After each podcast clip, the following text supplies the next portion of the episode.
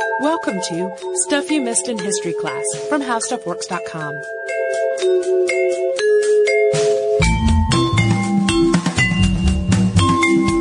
Hello and welcome to the podcast. I'm Tracy B. Wilson. And I'm Holly Fry. Today we have the second installment in this mini series that we are currently in the middle of about China uh, under the Chairman Mao years.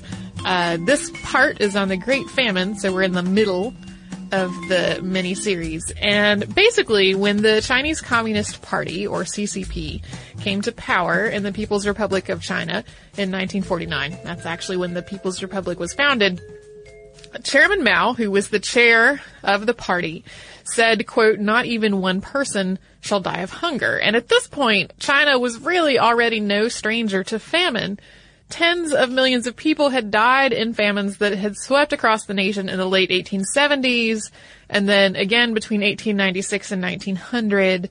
There had also been a series of serious droughts um, in the 1920s, and famine had followed in the path of the Sino-Japanese War. But the worst of all of these was definitely following the Great Leap Forward, which we talked about in the previous installment of this miniseries. This movement began in 1958, and during the Great Leap Forward, China basically shifted its economy entirely from one that was based on supply and demand to a command economy, also known as a planned economy. So the government essentially planned what was going to be made and where and by whom. And all the economic decisions became centralized, as well as all the decisions about production. This process had really started before the Great Leap Forward, but that's when it really kicked into high gear. This planned economy didn't really account for variations in supply and demand or unexpected shifts in the weather or differences in labor and arable land and farming practices from one province to another. And then on top of that, the people who were making decisions in this economy didn't always understand the realities of the labor force or the work they were doing. So consequently, there were some pretty bad decisions. The result was a huge famine that started in 1959, although there were a few isolated pockets that started earlier than that. In China, for many, many years, this famine was known as the three years of natural disasters, or the three difficult years, or sometimes the three years of bad weather. And while there was some bad weather in some parts of China, this famine was really not at all the result of a natural disaster of any sort. No, uh, China's shift to a planned economy affected its agricultural workforce almost immediately. So there was a big focus on uniformity, implementing the same agricultural plans the same way in every province, regardless of what that province's terrain was actually like. And if there wasn't enough farmland, forests, grasslands, and wetlands were to be made into arable land. Consequently, there was deforestation, which led to erosion. People also wasted a whole lot of time and labor, in fruitless efforts to transform lakes and rivers into farmland. In addition to that, people who had been nomadic livestock herders were displaced when the grasslands where they had been herding their uh, their animals were uh, instead made into farmland. And the central planners were making economic decisions, uh, but they were not farmers. And in addition to being out of their field, they were separated from the realities of the workers, the markets, and the products. So they were basically making decisions and setting goals without the information they needed to do it well. And some of the directions they gave were just simply devastating. For example, in one province, an administrator changed his mind over and over about he, what he wanted the people to be planting.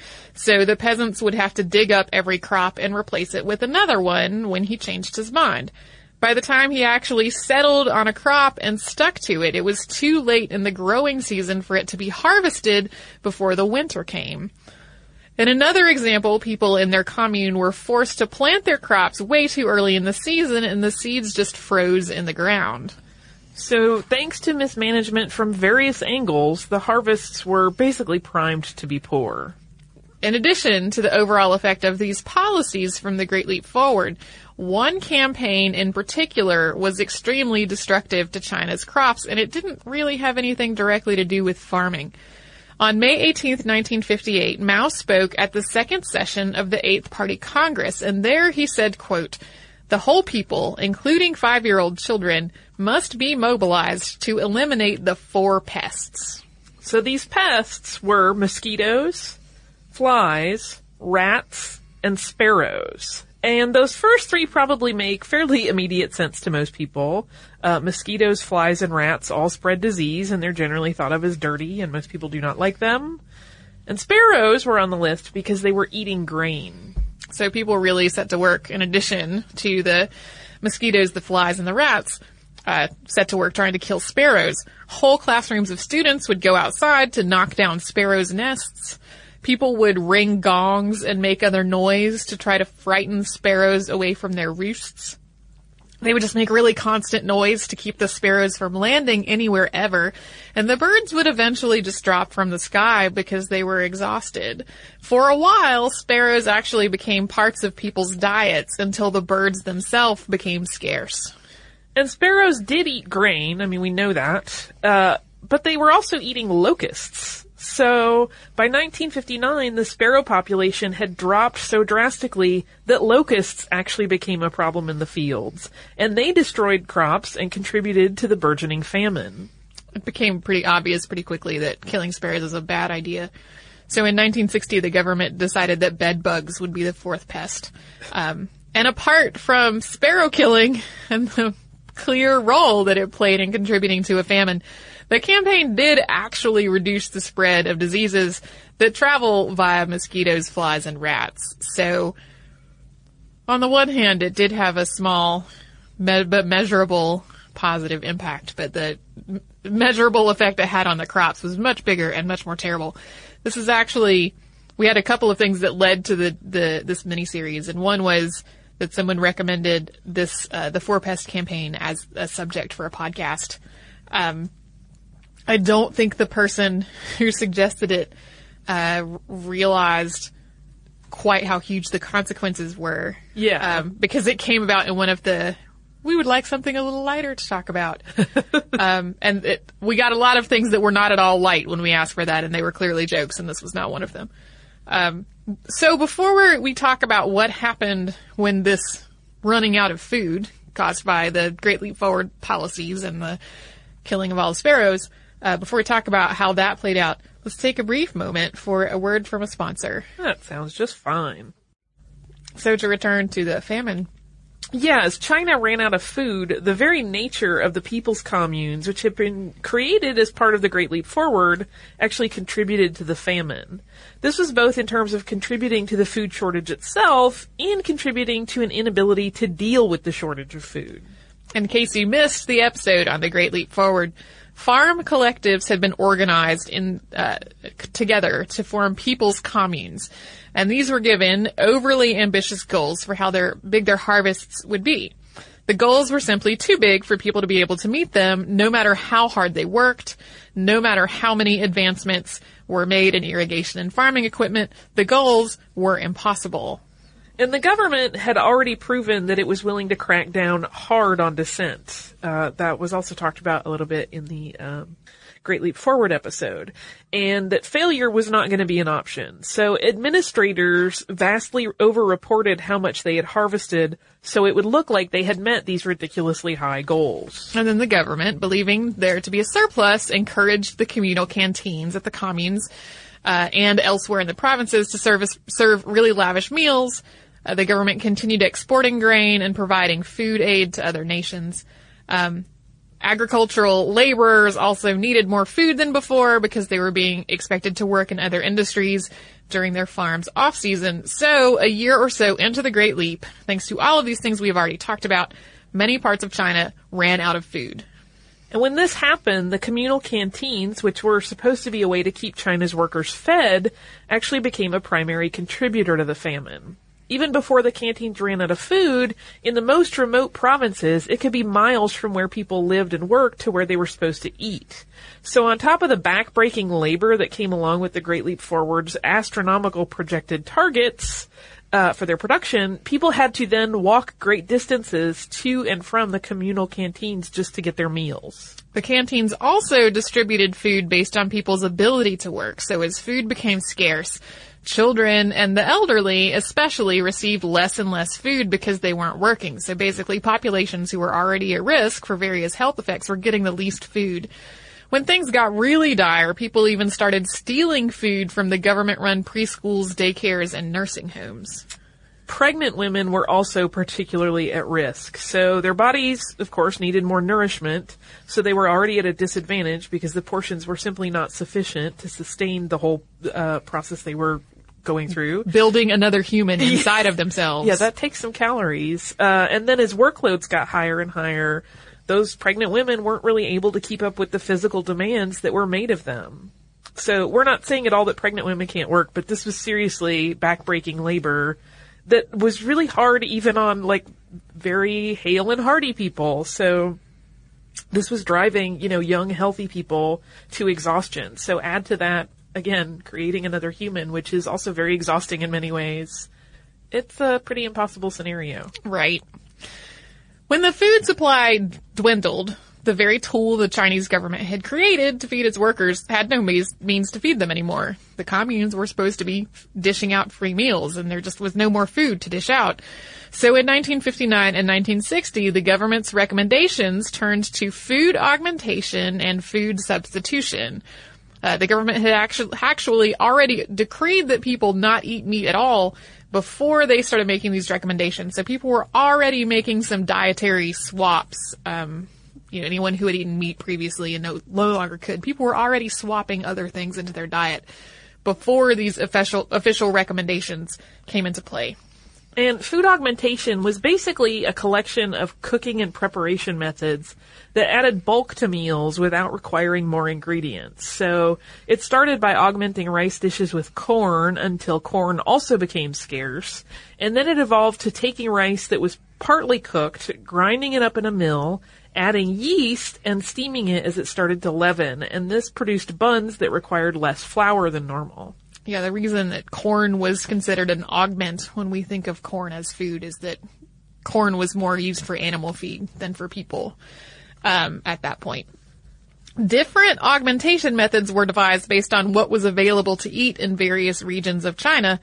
And while these methods might have yielded a larger volume of food, they didn't really increase the nutritional content of the food. So while people had physically more food to eat, they didn't have a corresponding increase in calories or nutrients. So edema or fluid retention, which is a side effect of malnourishment, became endemic.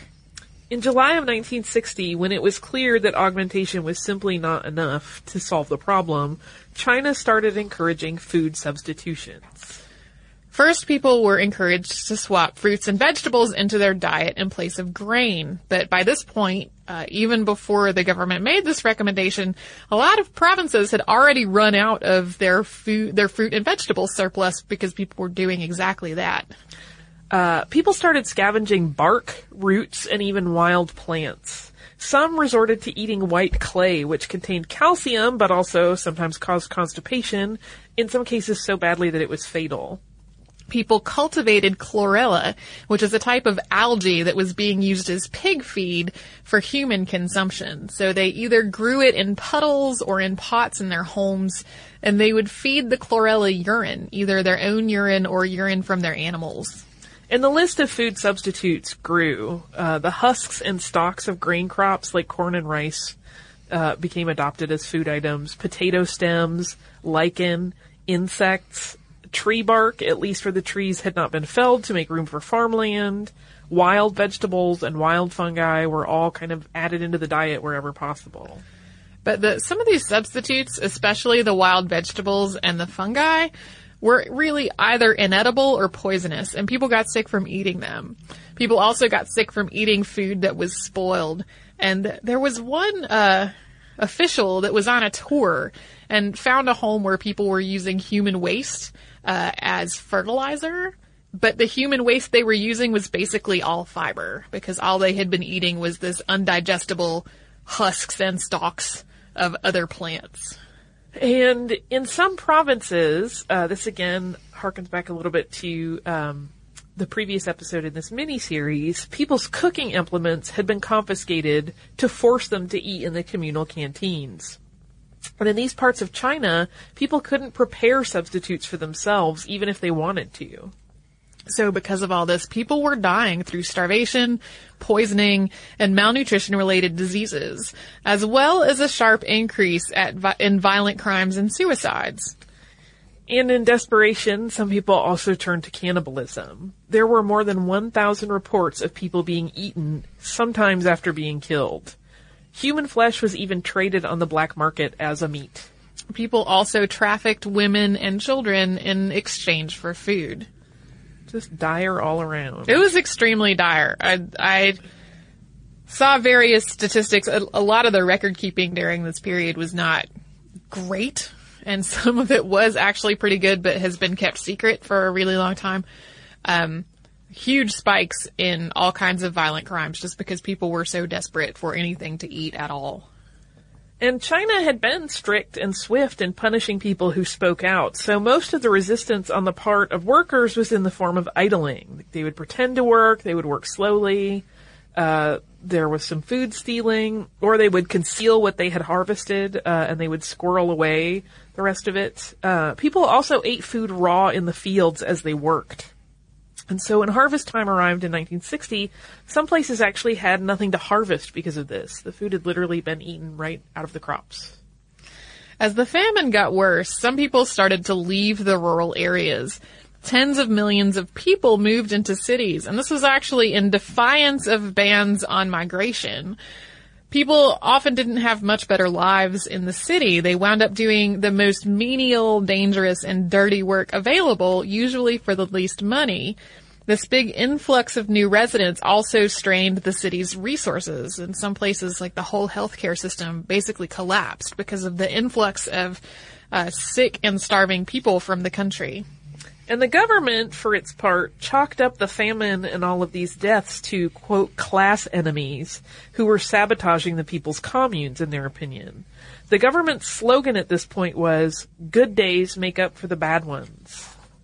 During the famine, dignitaries from other nations who visited China were generally given escorted tours that went to areas that weren't affected. You know, although food was scarce in pretty much all of China, things were the worst in rural, rural areas. And even within China, there was, for almost two years, a great effort at every level to make it seem as though things were proceeding normally. And even so, other nations really did get wind that something was not quite right. Something was amiss. Uh, the Red Cross offered aid, but made the mistake of starting by asking whether Tibet needed help. And this was just after the uprising in Tibet that led to the Dalai Lama's flight to India. When China replied that Tibet was fine, the Red Cross asked whether China was okay too. Since China's position was that Tibet was part of China, it there was really some umbrage taken, and unilaterally declined the Red Cross's attempt to help. Yeah, that, that this was basically the biggest faux pas that the Red Cross could have made Yeah. when asking if China needed their help was to insinuate that Tibet was not part of China. Um, eventually, a couple of Chinese officials were instrumental in convincing Chairman Mao and the rest of the Chinese Communist Party that they had to end the Great Leap Forward and stop the famine.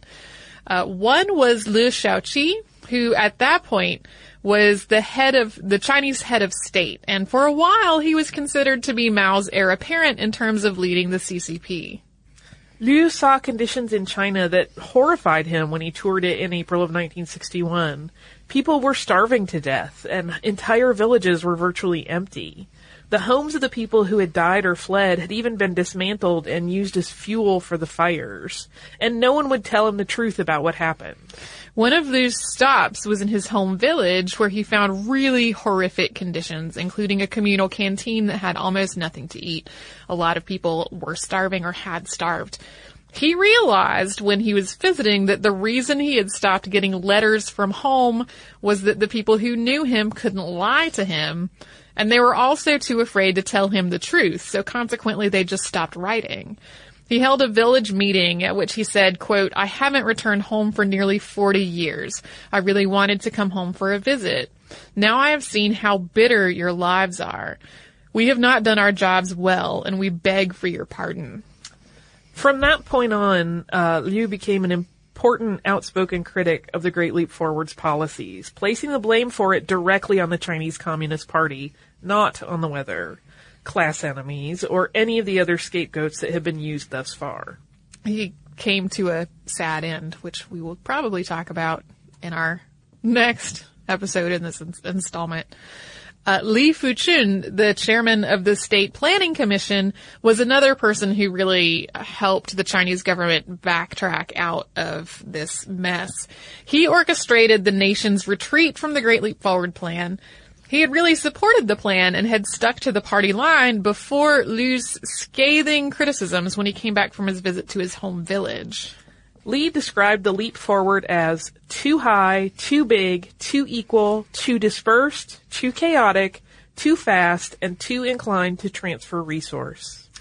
Under his direction, they put plans together to lower the astronomical production targets and to right the economy. He still really stood by Chairman Mao though, and said that his directives had been entirely correct, but that everyone else had made mistakes in implementing them. Um, this famine actually had some enormous consequences long term for China, and we will talk about those after another brief word from a sponsor. Alrighty. So to talk about the consequences of the famine, as the famine reached a really critical point, the Chinese government started returning private plots of land to the peasantry so people could grow food again. And this was a solution, but of course not one that was immediate. They didn't instantly have food the minute, the minute they got farmland necessarily, unless it just happened to be the right season. They also got rid of the dining halls and started importing grain to feed people.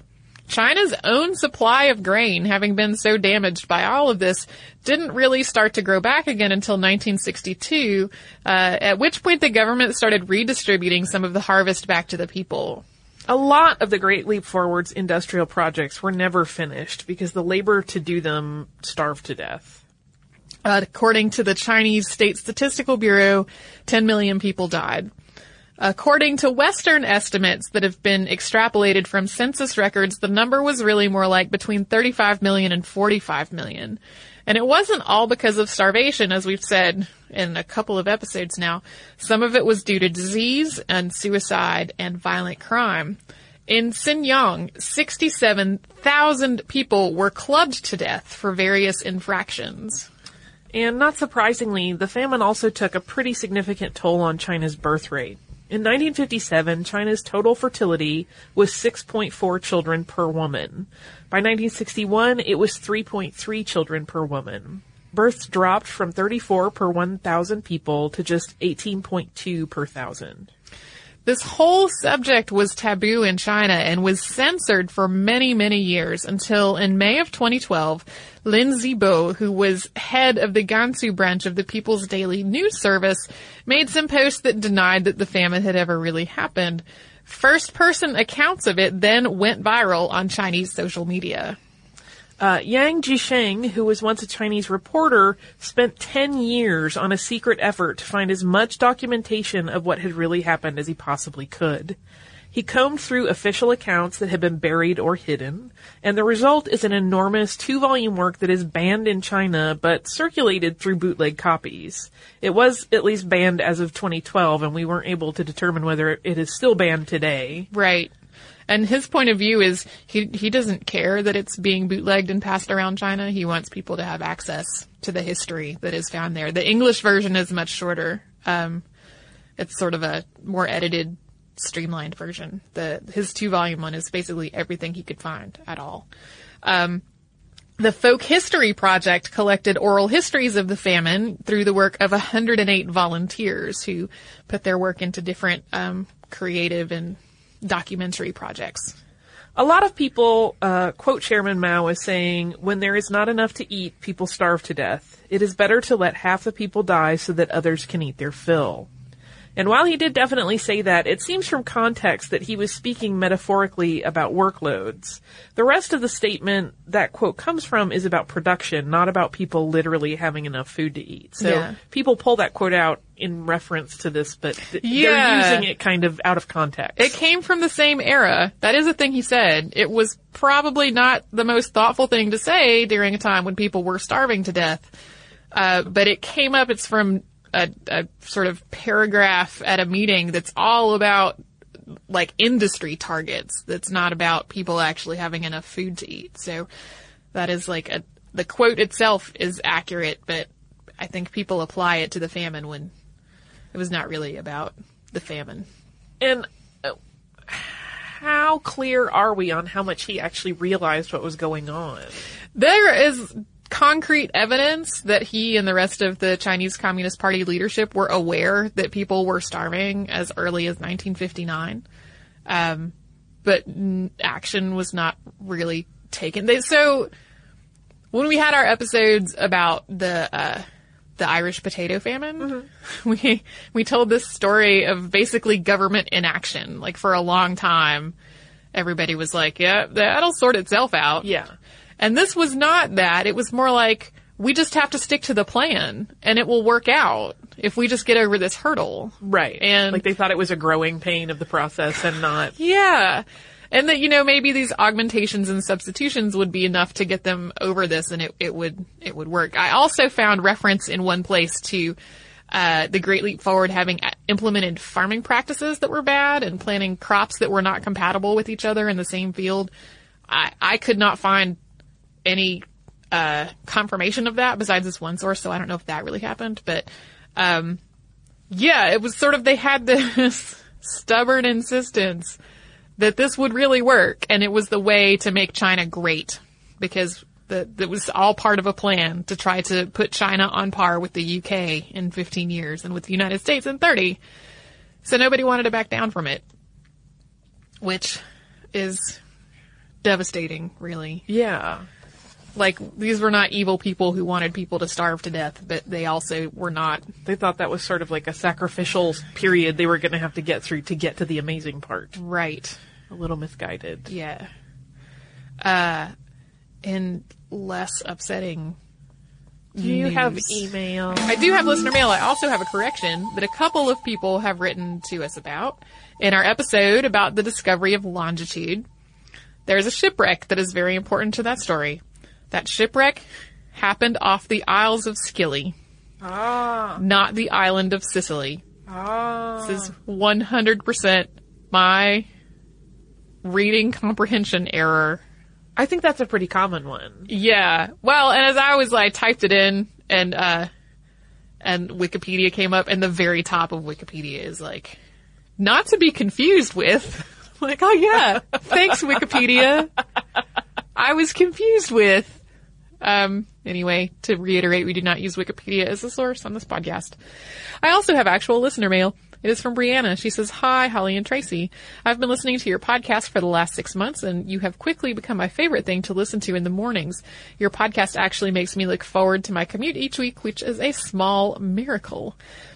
I'm writing in response to your Battle of Blair Mountain episode. You talked about company towns created by the mines in West Virginia, and I wanted to bring to your attention another company town, which many people have never heard of, Lanai City, Hawaii. I was privileged to live on Lanai, a tiny island next to Maui, Hawaii, for six months, and I fell in love with the people and culture. Lanai is privately owned and was once the world's largest pineapple plantation owned by James Dole until he sold it in 1992. When I lived on the island, I heard from the people there that Mr. Dole sent his foreman to the Philippines in 1912 to bring back uneducated Filipino, Filipino men to work on his plantation. He didn't want them to read or write and organize against him. Ultimately, women were allowed and families began to grow. Workers didn't own their homes, used tokens to shop at the company-owned store, and had to deal with an abrupt change in lifestyle once Dole moved their plantation, ironically, to the Philippines in 1992. I've never been able to find any research on the island to confirm what I heard from my friends there. In fact, there's not writ- not much written about it at all. I hope I've given you enough info to pique your interest. I think Lanai and the Dole plantation would make for a fantastic episode. This may be true. However, I will confess that when listeners write to us and say, I've looked a lot for this information and I can't find it, usually we can't find it either. We don't have a magical portal of research. I wish we did. I mean, we, we, you know, we get paid to do this among other parts Yeah. of our jobs, so we can devote some extra time to doing it. And we're both, I think, fairly good at, you know, ferreting out things that might be a little bit difficult to locate. Well, yeah, uh, having a boyfriend who's a librarian is also quite Yeah, useful. Just lord it over us. Um, but yeah, so if you if it's hard for you to find much information, especially if you live there in the midst of it, uh, it may not Yeah. May not be so easy, but you never know what'll happen. Yeah, she goes on to say that um, it's the island has changed hands a few times, and now it's owned by Larry Ellison of Oracle. I think the best way to research this is to get on a plane and go to Hawaii. Uh, I was thinking the best way to research it is to go to Disney World and eat Dole Whip. Well, That's what I kept thinking good. about every time. Because they're Disneyland. That's closer to Hawaii. Yeah, every time she says Dole. Thank you very much, Brianna, for this letter. Uh, maybe we will manage to find some information, but I have a feeling that if you have looked for information and not found it, that we probably will not find it either. Which is, You never know. well, maybe. We will see. If you would like to write to us, we're at History Podcast at howstuffworks.com. We're also on Facebook at facebook.com slash missedinhistory and on Twitter at missedinhistory. Our Tumblr is missedinhistory.tumblr.com and we're on Pinterest at pinterest.com slash missedinhistory. We have a Spreadshirt store full of all kinds of awesome merch. And that is at missedinhistory.spreadshirt.com. If you would like to learn more about what we've talked about today, come to the website of our parent company, howstuffworks.com, and put the word famine into the search bar. You will find the depressing read, How Famine Works. You can also come to our website where you will find the show notes for this episode. That will include all of the sources that we used on it. If you would like more details about specifics, there are a couple of books. Uh, there are at least two books that I read on this list. There are three books, no, four. There are four books on this list uh, that you may be interested in if you would like more detail about it. Uh, you can do that at our website, which is missedinhistory.com, or you can read about famine on howstuffworks.com. For more on this and thousands of other topics, visit howstuffworks.com.